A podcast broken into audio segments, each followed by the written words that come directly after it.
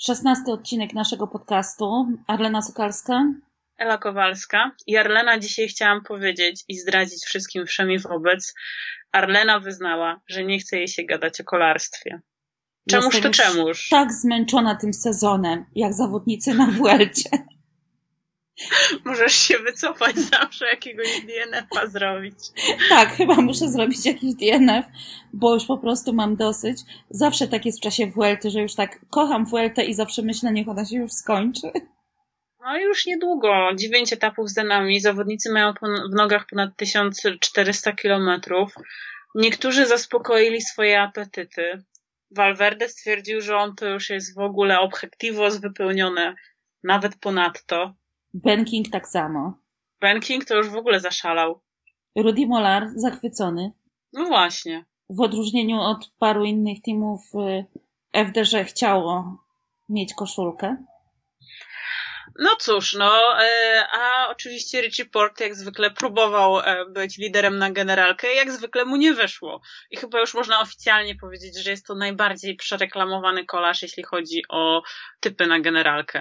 To jest w ogóle przypadek kliniczny moim zdaniem, dlatego że dlaczego oni tak w niego wierzą? No bo on się potrafi bardzo dobrze pokazać w wyścigu tygodniowym. Wygrał parę ważnych tygodniówek w bardzo ładnym stylu, fajnie jechał i raptem jak przychodzi wielki tur, tak Richie Port się rozsypuje w drobny mak. Nie wiem o co chodzi, ale zakładam, że część jego kłopotów wynika z psychiki i z niemożności udźwignięcia presji. Tak myślę. Biedny Richie. Bo, bo ten pech, kiedyś już o tym rozmawiałyśmy, że ten taki pech, który, o którym mówimy, że właśnie, że się kolarze wywracają i tak dalej, i tak dalej, to jest bardzo często również właśnie wynik nadmiernej presji. Nie zawsze, oczywiście, bo rozkminiałyśmy to dosyć szczegółowo, skąd się biorą kraksy, ale presja i ten stres jest jedną z tych rzeczy, które To chyba mu też podziałało na ten układ pokarmowy, bo on biedny to już się rozsypał przed tą waltą. No ale dobra, już zostawmy tego porta, bo jego to żeśmy już po prostu przemaglowały i odgrzały na wszelkie możliwe strony. Ale w niedzielę, po etapie numer 9, wiele osób wszemi wobec zgodnie stwierdziło na Twitterze, zresztą sama potwierdziłaś, że będziesz mieć używanie, więc ja chętnie posłucham. Zaczynaj. Już mi trochę przeszło. Zresztą nie chce mi się gadać o kolarstwie, ale powiem jedną rzecz, że czasami się zastanawiam, kto tam siedzi w tych samochodach, kto podejmuje decyzje, jak durne są te decyzje, to jest jakby jedna rzecz, a druga rzecz, czy naprawdę na wyścig nie można zabrać kolarza, który będzie pełnił rolę kapitana drogowego, który ma doświadczenie, który jest w stanie pokierować kolarzami już na trasie. No błagam, mam na myśli kilka takich bardzo prominentnych ekip, które po prostu się kompletnie rozsypują czasami na górskich etapach, kiedy może nie za bardzo słychać, co mówi w radiu kierownik z samochodu, albo i sam kierownik nie wie, co powiedzieć, bo przecież nic nie widzi. I tyle? Już? Ja powiedziałam swoje, to powiedz teraz ty coś. Chryste, panie, no ja się spodziewałam tutaj po prostu jakiegoś takiego większego słowotoku i myślałam, że po prostu sobie posiedzę, e, popatrzę na ciebie też w kamerce, trochę się pośmieję pod nosem, a tutaj ja zostałam wytypowana do tablicy. Cóż powiedzieć? Doprecyzowując, to oczywiście Twitter był cały gorący od dyskusji na temat y, Rafała Majki i Michała I Kwiatkowskiego. Michała Kwiatkowskiego, tak, tak, tak. Natomiast ja myślę, że to, co się stało z Michałem Kwiatkowskim w dużej mierze wynikało z tego, że no on jednak odczuwał skutki tej kraksy. On miał obandażowane, czy tam zatejpowane lewe kolano i lewe, lewe ramię, czy tam lewy łokieć. Mm, To nie jest tak, że ktoś się wywraca, a potem następnego dnia hasa sobie na mm, górskim etapie jak y, kozica. Mi się wydaje, że na, że na to coś, co widzieliśmy w niedzielę, to złożyło się właśnie kilka czynników, między innymi ta kraksa, między innymi na pewno samopoczucie Michała po tej kraksie. No i też wydaje mi się, że to e, kto siedział w samochodzie i przede wszystkim jakie decyzje podejmował. Tylko na ile który z tych czynników był bardziej decydujący, na podstawie tych wiadomości, które mamy od samego kolarza, od ekipy, e, na podstawie tego, co czytamy w różnych mediach, to mi się wydaje, że no ciężko jest prognozować. Polecimy do Madrytu, zapytamy Michała, jak to było. Bo tak naprawdę nie mamy żadnych informacji od zawodnika. Ja przynajmniej dzisiaj nie widziałam, żeby on udzielał jakiegoś większego wywiadu. No, Nie, nie ma tak naprawdę nawet jakichś specjalnych raportów e, e, od ekipy Sky. Natomiast ja osobiście uważam, że ekipa Sky jest kompletnie rozsypana w tym wyścigu. Jest to wina A. dyrektora sportowego, B. braku e, kapitana drogowego po prostu, czyli kolarza doświadczonego, który nie jest liderem ekipy, czyli tym, lider, tym kolarzem, który walczy w generalce, a jest po prostu szefem tego bałaganu na drodze. No bo oni robią rzeczy, robią rzeczy naprawdę czasem zaskakujące. Już nie mówię o tym, że się wywrócili, podcinając Michała Kwiatkowskiego. Zdarza się w najlepszej rodzinie, że ktoś się wywraca na rowerze. No trudno, ktoś źle wszedł w zakręt i tak dalej. Ale to są młodzi kolarze, którymi mam wrażenie nikt nie za bardzo kieruje. A może trzeba było na przykład Michała Gołasia zabrać? Z drugiej strony ci młodzi kolarze muszą się gdzieś uczyć. Wiadomo, że fajnie by było, gdyby się uczyli od kogoś doświadczonego, ale może takie doświadczenie też ich czegoś nauczy. Może właśnie takie dostanie po tyłku to też jest pewna forma nauki dla nich. Raczej wątpię. To znaczy mi właśnie tutaj w Sky przede wszystkim brakuje takiego mm, zawodnika, który by trochę trzymał w ryzach y, zespół już na trasie. Y, takie mam wrażenie, że gdyby był tam y, kolarz pokroju Michała Gołasia, to do bardzo wielu sytuacji w tym wyścigu by nie dochodziło po prostu. Jestem bardzo ciekawa za tym, co powiesz o Rafale Majce. Bo już chyba nie zostało mu nic innego, jak tylko walka o etapy i pomoc Emanuelowi Buchmanowi, bo raczej nie posłuchał się ciebie, nie, chyba nie słuchał podcastu, bo ty mu radziłaś na początku, żeby pilnował generalki. To pilnowanie raczej nie wyszło, ale no między innymi dlatego, że, że miał defekt, tak? No przede wszystkim dlatego, że miał defekt. E, nie wyszło mu to pilnowanie generalki, bo moim zdaniem Rafał bardzo chciał pilnować tej generalki i był na to sfokusowany. Zresztą jak na niego patrzę, to widzę, że ma nogę taką naprawdę, że gdyby nie ten pechowy etap z tymi rantami e, i z tym defektem na rantach, to może nawet byłoby podium, może top 5, to jest tego rodzaju forma. Dlatego mnie się wydaje, że Rafał tutaj jest jakby na najlepszej drodze do tego, żeby wygrać etap i to wcale niekoniecznie z takiej bardzo długiej, tak zwanej wczesnej ucieczki, czyli od początku etapu, tylko z takiej ucieczki tak zwany wczesny atak na podjeździe, tak? Oczywiście to zależy od bardzo wielu czynników, bo tutaj team musi wyczaić, zorientować się, jakie są zamierzenia poszczególnych ekip na poszczególnym etapie i czy na przykład jest podejrzenie, że czy jest jakby gdzieś tam plotki, że ktoś będzie pozwalał odjechać ucieczce i wtedy lepiej pójść we wczesną ucieczkę. E, czy też może będzie wiadomo, że teamy będą pilnowały, bo ktoś się łasi na zwycięstwo etapowe i wtedy lepiej zrobić właśnie tak zwany wczesny atak, czego zresztą w ten sposób Majka wygrał e, w ubiegłym roku na Vuelcie, że on jechał w grupie faworytów i z niej zaatakował i z niej wygrał ten etap, więc e, on potrafi takie rzeczy robić.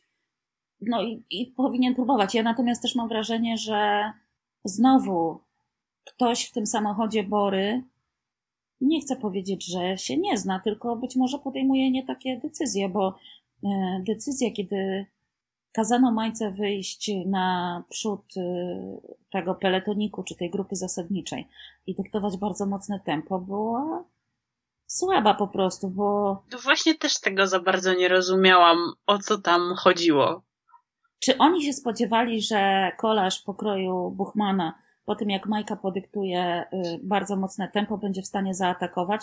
No jakby mnie zapytali, to bym powiedziała, że tego nie zrobi. I faktycznie nie zrobił. Może nadmiernie wierzą w siły Emanuela Buchmana. To jest młody, bardzo obiecujący zawodnik i życzę mu oczywiście jak najlepiej.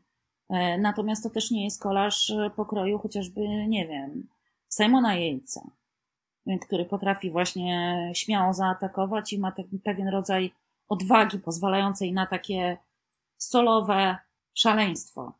Takie trochę nieprzejmowanie się tym, co się stanie za chwilę, tylko atakuje, a potem się zobaczy. No, to, to trzeba mieć też pewien rodzaj takiej psychicznej odporności, czy takiej psychicznej werwy, czy takiej dezynwoltury w sobie, żeby, żeby takie rzeczy robić, tak?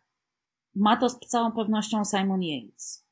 Ciekawe będzie to, jak się potoczą losy Simona Yatesa i, i tej czerwonej koszulki, Myślę, że ta Vuelta może pokazać, czy Mitchelton Scott odrobił lekcję z Giro. Bo i sam Yates mówił, i to też wspominał w rozmowie ze mną, ta rozmowa będzie wydrukowana e, w najnowszej szosie, że on tak naprawdę to nie za bardzo jeszcze wie, jaką lekcję powinien wyciągnąć z tego Giro. I też to niedawno powtórzył w wywiadzie dla prasy zagranicznej, dla mediów zagranicznych. Ja czytałam rozmowę z nim e, chyba na Cycling News bodajże, e, gdzie on powiedział, że prawdopodobnie będą starali się jechać w Vuelcie troszkę bardziej defensywnie niż e, robili to w Giro i to ma być niby ta lekcja. Więc ja myślę, że całkiem prawdopodobne jest to, że na następnym etapie, albo, czyli we wtorek, albo w środę, to Valverde przejmie tę koszulkę i myślę, że Movistaru ona wcale nie będzie specjalnie parzyła, ani Alejandro też nie będzie parzyła. Myślę, że Valverde bardzo chciałby się na czerwono mm, przejechać e, w swoim rodzinnym kraju. I całkiem niewykluczone, że potem przejmie już ją od razu Nairo Quintana, albo będą tutaj rywalizować e, z Simonem Yatesem o tę koszulkę. Mam na myśli Kolumbijczyka i, i Brytyjczyka. Tak mi się wydaje, że ja tutaj raczej widzę, widzę atak Alejandro po czerwień. Choć mimo tego, że on mówi, że jest mm, bardzo zadowolony z tego, co się wydarzyło, to no, dla Valverde przejechać się w czerwonej koszulce to jest jednak coś fajnego. A tak z ciekawostek jeszcze, to mm, Yates powiedział, że jego zdaniem bardzo się uchylał, tak napisał dziennikarz, który z nim rozmawiał, że bardzo się uchylał od tego, e, żeby powiedzieć, kto jest jego zdaniem tutaj jednym z głównych rywali. E, i powiedział, że bardzo się obawia Wilko Keldermana, który co prawda ma już stratę czasową, ale tak powiedział Yates, jest też jednym z niewielu kolarzy, który jest w stanie odrobić bardzo dużo na czasówce, a jego strata nie jest wcale taka duża, a widać, że w górach jest bardzo mocny. E, to ja postawiłam na tego wilko, bardzo w niego wierzę. No właśnie chciałam powiedzieć, że moje podium się po prostu teraz bardziej od, dala. I ja też, tak jak ty powiedziałaś na, podczas jednego z tych podcastów, podczas jednego z tych odcinków, które nagrywałyśmy w trakcie Giro, że nie stawiasz na Pino, ja już też nie stawiam na Pino. A powinnam była wziąć przykład z ciebie i nie stawiać na Pino. Wiesz, no Pino to jest bardzo obiecujący kolarz i, i tak też... jak Ford na pewno. Nawet chyba trochę bardziej, bo jednak... Miejmy nadzieję. Pino stał na podium e, Tour de France, więc e, to jest jednak większe osiągnięcie niż jak kiedykolwiek zaliczył w swojej karierze Richie Porte.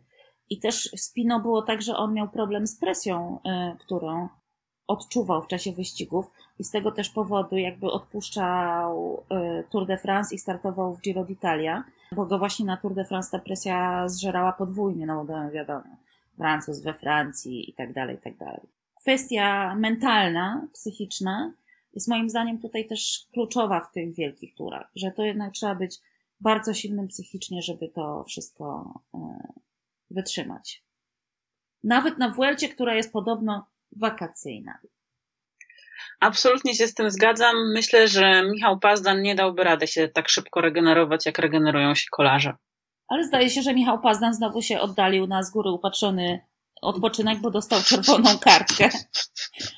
A do kadry zdaje się nie został powołany, więc. Smuteczek. Ma czas na to, żeby się naprawdę porządnie zregenerować. Absolutnie. Miejmy nadzieję, że to zrobi. To co, może już nie będziemy tak miętosić tej Vuelty, tylko tak bardziej dynamicznie tym razem przejdziemy do kolejnych tematów, bo jeszcze trochę nam zostało. No dobrze, no. Ja tutaj czy, nie straciłam ty... zapału nie straciłam zapału tutaj do Vuelty jako takiej, tylko no cóż tu więcej powiedzieć, no. Wrócę tylko do tego, o czym mówiłyśmy poprzednim razem, że dałyśmy Sky czas do niedzieli. Co się stało w niedzielę, wszyscy widzieli. Chyba Marta Wiśniewska napisała na Twitterze, że Polak myślał o niedzieli, a mu w środę koszul zdjęli. I, I myślę, że Sky popełniło w tego dnia, tamtego dnia właśnie, ten największy błąd, bo Michał Kwiatkowski mógł w tej koszulce jechać e, przynajmniej do soboty, czyli do momentu swojego czyli chodzi, upadku. Czyli chodzi ci o ten etap środowy, kiedy Sky nie broniło koszula. Tak, tak. I wcale nie było tak w następnych dniach też, powiedzmy to sobie jasno, że Sky musiałaby wykonywać jakąś niewiarygodnie gigantyczną pracę, ponieważ w kolejnych dniach były inne grupy interesów, czyli e, ekipy sprinterskie, pilnowały ucieczki i naprawdę aż tak bardzo by się nie wyjechali. No serio, serio. Może tutaj też ta kwestia tych dwóch liderów w jakiś sposób e, zaważyła, że oni akurat na tym wyścigu sobie z tymi dwoma liderami nie potrafią poradzić, albo właśnie brak tego kapitana drogowego. No, coś ewidentnie tam nie, za, nie zagrało i nie zahulało. No. no ale z całym szacunkiem dla Dawida de la Cruza. Z całym szacunkiem. jak on będzie na koniec tej Vuelty w top 10, to stawiam ci czurosy. Czyli będziemy na zero. Tak. Boże, zaraz do niego napiszę, że musi się zagiąć. Nie, no serio, no. Dobrze, to nie jest tak, że się wyrażam e, z brakiem szacunku dla kolarza, bo się wyrażam z szacunkiem dla kolarza. Natomiast nie wydaje mi się, że byłby to kolarz, e, który w tym momencie, na tym etapie swojej kariery, mógłby gdzieś tutaj jakoś wyjątkowo błyszczeć, bo to, co pokazał na tym e, dziewiątym etapie, to było bardzo wczesne odpadnięcie z grupy liderów i potem jechanie swoim tempem i minimalizowanie strat. No naprawdę, na tej Vuelcie to, co najtrudniejsze, to jest dopiero przed nami. Więc nie sądzę, żeby tutaj Dawid de la Cruz raptem okazał się jakimś harpaganem, który w górach odpali fajerwerki i będzie rywalizować z Yatesem, Quintaną czy nawet z Rafałem Majką. No sorry. A Dave Braceford patrzy. I tutaj są doniesienia nawet takie medialne, że Sky ma troszeczkę zredukować e, swoją grupę kolarzy.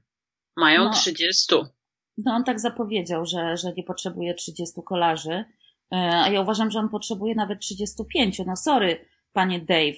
E, jeśli nie potrafi pan wystawić e, trzeciego mocnego składu na trzeci wielki tur, to czas na transfery. Naprawdę, serio, serio. No bo oni tak naprawdę cokolwiek ogłosili? Wydaje mi się, że nie. Nie, no oni mają bardzo silny skład, wykupili tych wszystkich młodziaków no tak, przyszłościowych to... w zeszłym roku i w ostatnich latach mieli Dokładnie. bardzo silne transfery.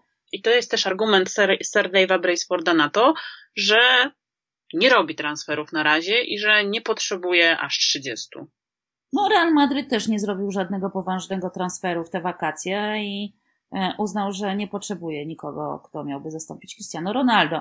No, jak się jest królewskim, no to nie trzeba y, y, szastać hajsem na prawo i na lewo, bo się już ma cały kufer złota w piwnicy po prostu, no. Tym bardziej, że też zwala Dave Braceford na Geraint'a Thomasa, że jednak jego pensja tam podskoczy po tym Tour de France. Tak, Geraint Thomas świetnie się bawi na Tour of Britain. E, widziałam jego tweety, w których zakochał się w gifach e, pokazujących różne e, sytuacje i to, co się dzieje między nim a Chrisem Frumem. Chris Froome bawi się równie dobrze, ma chyba 12 minut straty do lidera. Można, można! I Vote Pulse bardzo mu dziękuję za pomoc na etapach, bo Frum robi za Gregario Di Lusso na tym wyścigu. Ale myślę, że mają się tam dobrze. No, Tour of Britain to niestety jest trochę ogórek. Taki trochę lepszy, dłuższy i bardziej soczysty, ale jednak ogórek.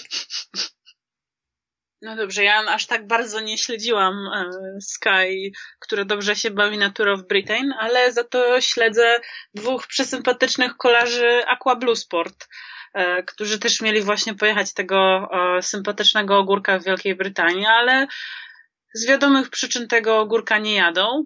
No i kolega Larry Warbas i jego kumpel z ekipy Conor Dunn pomyśleli sobie, że w takim układzie pojadą, zrobią sobie swój wyścig. E, nazwali go No Go Tour. Wsiedli na rowery i pojechali przed siebie. Ja akurat śledzę ich relacje, więc e, widzę dokładnie, jak się odżywiają. W menu są innymi mafinki, banany, Fanta i takie tam, e, ale dzisiaj na Col de Finestre Conor Dunn przyznał się, że zgubił swoje klapki. I to jest straszne. Straszne, ponieważ te relacje są tak bardzo fajne, to chyba wkleimy linka w opisie. E, Możemy wkleić. Relacji. Niech mają chłopcy, bo naprawdę szkoda mi ich.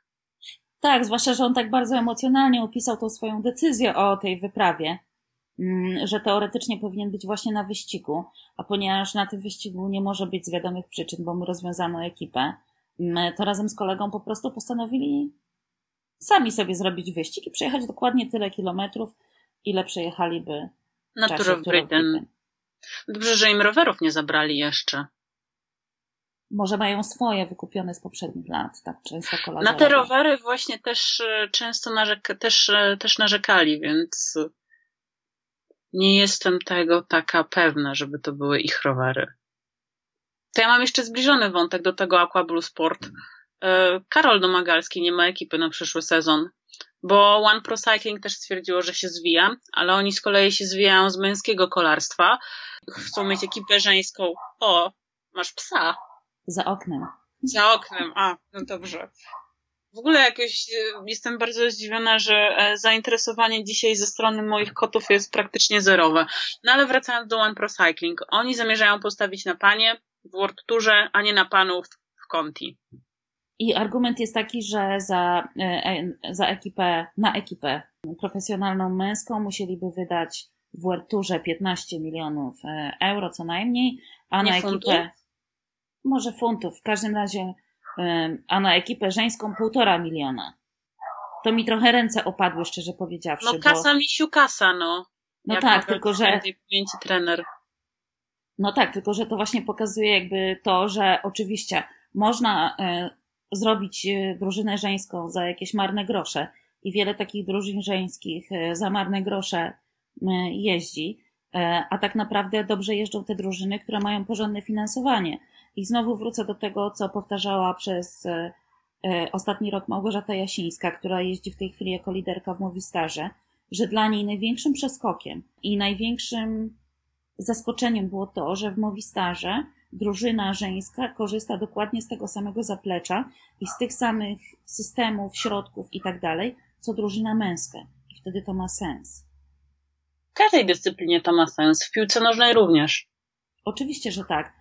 E, I ja się oczywiście bardzo cieszę, że na przykład Trek Segafredo będzie miał żeńską drużynę, bo też zakładam, że te drużyny będą traktowane równoprawnie. A nie w ten sposób, że okej, okay, nie mam kasy jako sponsor, nie mam kasy na e, drużynę e, męską, no to sobie wezmę jakieś amatorki czy półamatorki, którym zapłacę i mm, zrobię drużynę żeńską, bo teraz jest hype na żeńskie kolarstwo. Znaczy, chodzi mi o to, że należy te zawodniczki traktować dokładnie tak samo, jak się traktuje mężczyzn. A tak cały czas nie jest i dlatego mnie ten wywiad zdenerwował. Myślę, że mimo wszystko przez długi czas tak nie będzie. Nawet jak popatrzysz na, na to, jak dziewczyny są wynagradzane, tak? Jak, jak, jak olbrzymie są te dysproporcje między nagrodami e, dla kobiet a nagrodami dla mężczyzn, to nie jest kilka razy mniej, to jest kilkanaście razy mniej. No, zdecydowanie. E, natomiast e, nie zmieni się to e, do momentu, w którym żeńskie wyścigi będą pokazywane tak samo jak są pokazywane wyścigi mężczyzn po prostu. Muszą, Ale muszą myślę, być transmitowane w telewizji. I w wielu dyscyplinach jest tak, że do tego momentu, żeby żeńska część pewnej dyscypliny sportu była równoprawna męskim, dochodzono powoli. No tak było z kobiecym tenisem, powoli się kobieca piłka rozwija i się przebija um, i tak dalej. Więc to jest kwestia czasu. No ale tutaj moim zdaniem nigdy nie nastąpi prawdziwy rozwój e, żeńskiego kolarstwa, jeżeli nie będzie transmisji z wyścigu. No, wydaje mi się, że na to jeszcze poczekamy. I to trochę poczekamy. No i tak w ostatnich latach było tak, że przynajmniej na przykład na Eurosport Sport Playerze można było oglądać y, wyścigi, nie było ich na antenie telewizyjnej, ale można było oglądać w internecie czy na e, komórkach. Przy czym na przykład wyścigi organizowane przez ASO, czyli organizatora m.in. Tour de France, czy tak naprawdę Vuelty, nie były w ogóle pokazywane. Mam na myśli na przykład y, kobiecy Lierz Baston Lierz. Nawet, nawet nie było transmisji na Eurosport Playerze, więc jeżeli tak wielki organizator ma w nosie kobiece kolarstwo, no to o czym my rozmawiamy? Natomiast ja myślę, że w ogóle tak patrząc na to, co się e, wydarzyło w ostatnim tygodniu, jeśli chodzi o te ekipy męskie, e, to zastanawiam się, czy jednak e, UCI w jakikolwiek sposób, czy, czy, ta, czy te sytuacje nie powinny dać do myślenia UCI, żeby ewentualnie pomyślało nad jakimiś przepisami, aby wpuszczać ludzi do kolarstwa takich, którzy są w stanie na przykład e, zagwarantować projekt na kilka lat do przodu, a nie tak, żeby po prostu te ekipy zostawały praktycznie z dnia na dzień, no bez niczego. Bo tak jak już rozmawiałyśmy, ten rynek kolarski, czy to y, dla zawodników, czy to dla pracowników, dla, ma, dla mechaników, jest zdecydowanie bardziej ograniczony niż w przypadku innych dyscyplin. No tak, tylko że UCI jak zwykle zajmuje się, przepraszam za wyrażenie, ale pierdołami. czyli długością skarpetek u kolarzy, a pomysły y, szefa UCI są po prostu, jak dla mnie, trochę kosmiczne, bo pomysł na to, żeby ograniczyć liczbę kolarzy na wyścigach do sześciu, a w wielkich turach do siedmiu, nie wiem, co ma uzdrowić i co ma uleczyć. Podobnie jak absurdalny dla mnie jest pomysł tego, żeby były awanse y, z tak, to jest, do World to jest, to jest kompletnie jakieś tak, nie widzę Bo co? tego. Będzie ekipa, której nie pójdzie, która będzie miała trwałego sponsora, który wyła- wyłoży kasę i raptem ta ekipa zląduje piętro niżej, czyli w drugiej dywizji. Pro Conti. I co zrobi sponsor? Przecież sponsor chce sponsorować drużynę World Touru, a nie e, drużynę Pro Conti, bo jakby chciał sponsorować e, Pro, Pro Conti, Conti to i to by sobie kupił Pro Conti. Dokładnie. Znaczy, no to jest po prostu. To jest po prostu absurd. A tak jak mówię, mam wrażenie, że UCI to najbardziej się interesuje w ogóle tam żelem, którym sobie zawodnicy smarują nogi, żeby być bardziej aero, długością skarpetek na czasówce e, i tym podobnymi pierdołami. Czyli jednak udało mi się wyciągnąć z ciebie jakieś emocje. To nie jest tak, że nie chciałaś rozmawiać o kolarstwie, tylko po prostu trzeba było zarzucić odpowiedni temat. No tak, tak, tak. Y, I w tym wszystkim y, chyba y, Wouters powiedział, że Dave Braceford jest jak Maria Antonina, tak? Tak, tak. Bo Tak. Braceford w tym wszystkim wychodzi i mówi, nie macie na chleb? No to jedzcie ciastka. Wychodzi cały na biało. Tak, no bo y, on mówi, że co? Obniżyć, y, obniżyć ym, Budżety. budżety? No w jakim, w żadnym wypadku. Jak ktoś nie ma budżetu, to niech go sobie załatwi. No, zobaczymy, co będzie mówił za jakiś czas. To znaczy, że pan Dave jest bardzo pewny siebie. I to znaczy, że ma pewność, iż po, yy, po tym jak Sky trafi w ręce kogoś innego, ekipa będzie istnieć. To dobrze, że ma taką pewność. Nie wiem, czy ma taką pewność. y, Pytanie, czy tak faktycznie będzie. Natomiast chciałam jeszcze powiedzieć, że te słowa Marii Antoniny to nieprawda. Ona nic takiego nie powiedziała. Ten cytat rzekomy o tym jedzeniu ciastek zostaje przypisany przez e, ludzi czy satyryków jej niesprzyjających. Czytałam kiedyś bardzo interesującą biografię Marii Antoniny. Nadrobię. Ja obecnie czytam kryminały, bo jednak wróciłam do korzeni, do tego, czym się najbardziej pasjonowałam. Może nie najbardziej, ale do jednej z moich pasji, czyli seryjnych morderców i takich tam innych. Tak, ja też czytam kryminały. Aktualnie czytam kryminał Anny Kańtow i muszę powiedzieć, że tak jak nie lubię kryminałów e, tak zwanych milicyjnych, gdzie mm, głównymi śledczymi są milicjanci w PRL-u, tak e, to czyta mi się dobrze, naprawdę szacun. Chyba pierwszy kryminał milicyjny, jaki czytam od czasów A ja PRL-u. lubię. Ja lubię takie klimaty. Właśnie muszę jeszcze Roysta obejrzeć. Wszyscy mówią, że to jest w ogóle bardzo fajny, bardzo dobry serial utrzymany w takim właśnie klimacie lat osiemdziesiątych. Także trzeba będzie to gdzieś, trzeba będzie gdzieś to wcisnąć do kalendarza. No dobrze, Arlena, to żeby nie zanudzać. Ja chciałam tylko powiedzieć, że nie czytałam jeszcze nigdy kryminału, który by się dział w peletonie, więc jeśli ktoś chce napisać, to welcome, y, będę czytać. Że na przykład temu portowi podrzucili coś do jedzenia przed, żeby go wykosić.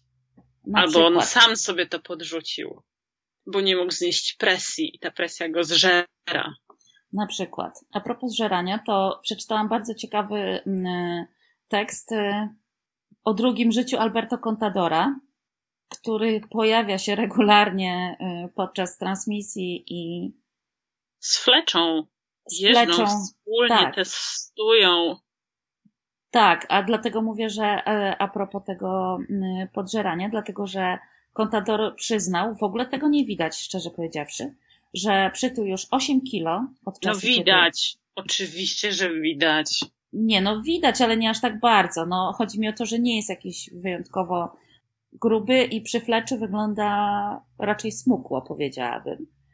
Co ciekawe, mówi, że przytył 8 kilo, ale y, ubrania dalej ma w tym samym rozmiarze. Więc y, na razie, na razie, na razie się temu opiera. Jeździ na rowerze trzy razy w tygodniu, ale co ciekawe, mówi, że największa radocha jest wtedy, kiedy wraca z treningu, otwiera lodówkę, wyjmuje piwo, ser i szynkę.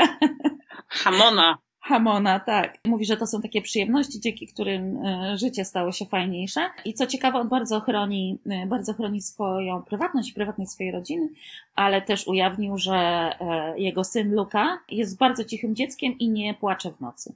Więc wysypiają się oboje rodzice znakomicie. To tutaj już automatycznie nam wchodzi wątek tego nieszczęsnego Dana, Dana Martina, jak już o dzieciach zarzuciłaś. No tak, bo to był miałeś Dan Martin, tak, bo Dan Martin się wycofał z Vuelty. Bo w ogóle mało wycofań było na te, tegorocznej Vuelcie. Mało jest wycofań do tej pory. Bardzo mało. Chyba pierwsze był dopiero na, pierwsze wycofanie było na ósmym etapie, więc to naprawdę e, święto, e, święto lasu. A Daniel Martin spodziewa się bliźniąt i postanowił opuścić ekipę i e, wrócić do swojej żony Jess. No, uważam, że to jest mało profesjonalne mimo wszystko. A ja uważam, że ponieważ jest to ciąża bliźniacza, to mogło się wydarzyć coś naprawdę, co trudno było przewidzieć. Myślę, że szefowie Daniela Martina doskonale wiedzieli, że jego żona jest w bliźniaczej ciąży i że jest pewne ryzyko, że on tego wyścigu nie ukończy. Zresztą to nie jest pierwszy raz, bo nie mogę sobie w tej chwili przypomnieć, jak o tym rozmawiałyśmy, ale kiedyś podczas Tour de France y, też jakiś kolarz opuścił wyścig i urodziło mu się właśnie dziecko w trakcie wyścigu. A jeszcze kiedyś chyba też Mark Cavendish yy, zostawił kolegów. Dobrze, to może jeszcze zamiast, yy, zanim jeszcze dojdziemy do Marka, bo ja też tutaj akurat odnośnie Marka chciałabym dwa zdania powiedzieć, to już chyba na zakończenie. To jeszcze wracając do tego Dana Martina. No właśnie, ponieważ to była ciąża bliźniacza, to prawdopodobieństwo, że wszystko będzie ok, było tak niskie jak to, że Donald Trump nie popełni żadnego fakapu podczas jakiejkolwiek wizyty zagranicznej. Czyli było bardzo małe. Uważam, że to był błąd zabieranie tego kolarza e, na tak długi wyścig w tym momencie. Więc no, jest to mało profesjonalne. Pojechałabym po premii sportowemu dyrektorowi sportowemu. Tak. Być może zakładano na przykład, że Daniel Martin przejedzie, nie wiem, 10 etapów, a w międzyczasie któryś z tych etapów wygra i będzie, że tak powiem, zwolniony, rozliczony i pojedzie do domu. No to, to też nie mogło, jest. To też mogło tak być. Trudno powiedzieć, bo komunikat jest skąpy. Sam Daniel Martin powiedział, że wraca do żony. Ekipa też y, napisała no, w zasadzie tylko taką informację właśnie. No słabe to moim zdaniem z punktu widzenia profesjonalnego słabe to. Mareczek Cavendish. No cóż. No cóż, drugi raz EBV, ale najciekawsze Może powiedz, jest... co to jest ten EBV, bo myślę, że wiele osób sobie nie zdaje sprawy, to że jest taki wirus... taki wirus. To jest taki Epsteina wirus Barego, Epsteina tak? Bara, tak. I w zasadzie no, jakby każdy z nas może zachorować. Ja nawet miałam E, tego wirusa, przyznam się tutaj. I pamiętam, jak byłam diagnozowana, to byłam diagnozowana na wszelkie różne, różnego rodzaju inne schorzenia. Między innymi już się nawet obiło o onkologa, gdzie ja tam prawie mdlałam już pod gabinetem lekarskim, a okazało się, że to było tylko EBV. Więc jest to taki wirus, który się objawia tym, że jesteśmy po prostu zmęczeni. Urszula Radwańska niedawno też wyznała, że miała mononukleoza. Mononukleoza to jest jedna z konsekwencji e, zachorowań na tego wirusa. Jest to bardzo częsty wirus. Wirus, e, czy mononukleoza jest nazywana chorobą pocałunków, tak? Więc można się im zarazić naprawdę bardzo, bardzo, bardzo łatwo. Czasami nie daje objawów, czasami daje objawy właśnie takie, że jesteśmy totalnie zmęczeni, nie mamy na nic ochoty, trenujemy, ale nic nam z tego nie wychodzi w zasadzie mamy takiego jakby lenia. Ale wracając do Marka Cavendisha, on drugi raz już zachorował e, na to EBV. Tutaj no, on ma dosyć spory problem, dlatego że z tego co się orientuje, to nie ma podpisanego kontraktu na 2019 rok. E, w tym sezonie kolejny rok spędził w Dimension Data, I on też wystosował takie oświadczenie w formie wideo na swoich social mediach. I co ciekawe było, na tym oświadczeniu zamiast wystąpić właśnie w koszulce w barwach klubowych, miał na sobie zwykły t-shirt. I tutaj już e, dziennikarze brytyjscy, dziennikarze zagraniczni bardzo, bardzo czujni sugerują, że kurczę, że może to być jednak e, no, oni nawet przebąkują o końcu kariery Marka Cavendisha i sugerują, że być może nie będzie jeździł w przyszłym sezonie w Dimension Data. Zresztą no dwa ostatnie sezony on miał naprawdę, był cieniem chyba samego siebie, można tak powiedzieć, bo jak przeglądałam nawet Pro Cycling Stats, tam bardzo dużo tych DNF-ów było. No mi bardzo szkoda tego zawodnika, ponieważ to jest jednak legenda sprintu.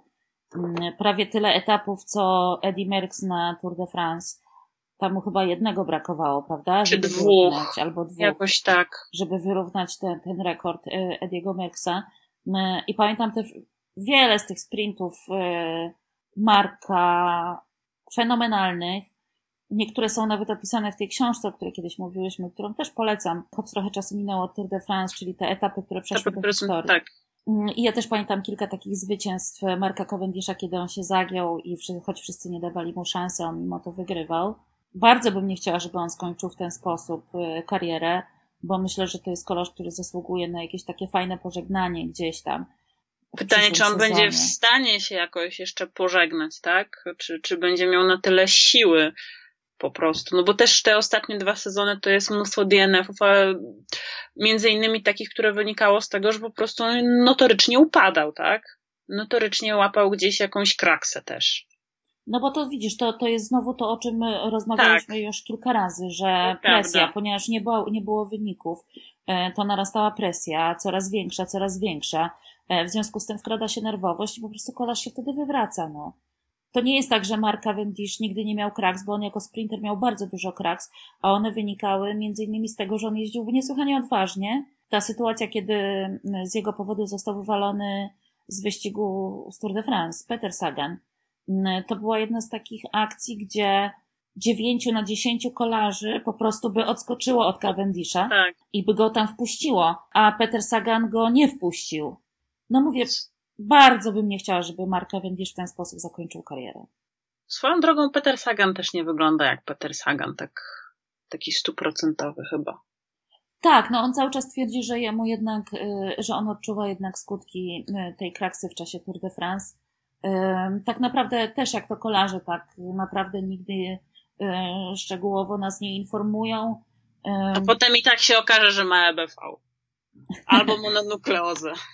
Nie no, on prawdopodobnie doznał tam jakiegoś e, rodzaju urazu kręgosłupa prawdopodobnie, e, o czym się nie mówi, bo nie jest to kontuzja tak bardzo poważna jak kontuzja Vincenzo Nibaliego czy e, Michela Landy, kiedy to oficjalnie powiedziane. Nawiasem mówiąc, cały czas nie wiadomo, czy Mikel Landa wystąpi na Mistrzostwach Świata w Innsbrucku, bo odczuwa skutki tego, co się stało na San Sebastian. Też nie wiadomo, co będzie z Nibali. Na razie e, Nibali jest e, przymierzany do składu, e, natomiast selekcjoner włoskiej reprezentacji zapowiedział, że on swój skład na Innsbruck ogłosi dopiero po zakończeniu Vuelty, czyli 15 września. Ten skład ma bardzo, bardzo silny, Włochy mają bardzo silny skład, niezależnie od tego, czy będzie tam Nibali, czy go nie będzie. No to tam jest bardzo wielu ciekawych zawodników, chociażby Formolo, Aru, demarki. No Co więcej, Włosi mogą wystawić y, więcej zawodników. Ośmioosobowy skład, więc y, to tak naprawdę, naprawdę będzie y, silna reprezentacja. Silną reprezentacją będzie też reprezentacja Holandii, z między innymi z Tomem Dumoulinem w roli głównej. I oni też oczywiście mają ośmioosobowy skład. No dobrze, to tym optymistycznym akcentem, że inni mają ośmiu, my mamy sześciu, e, możemy zakończyć ten e, szesnasty odcinek podcastu. Kolejny pewnie też nagramy w dniu przerwy, w drugim rest dayu. Pewnie tak. Chciałam powiedzieć, że e, w sumie jesteśmy w pierwszym, e, w pierwszym dniu przerwy podczas Vuelty, a ja już marzę o tym drugim.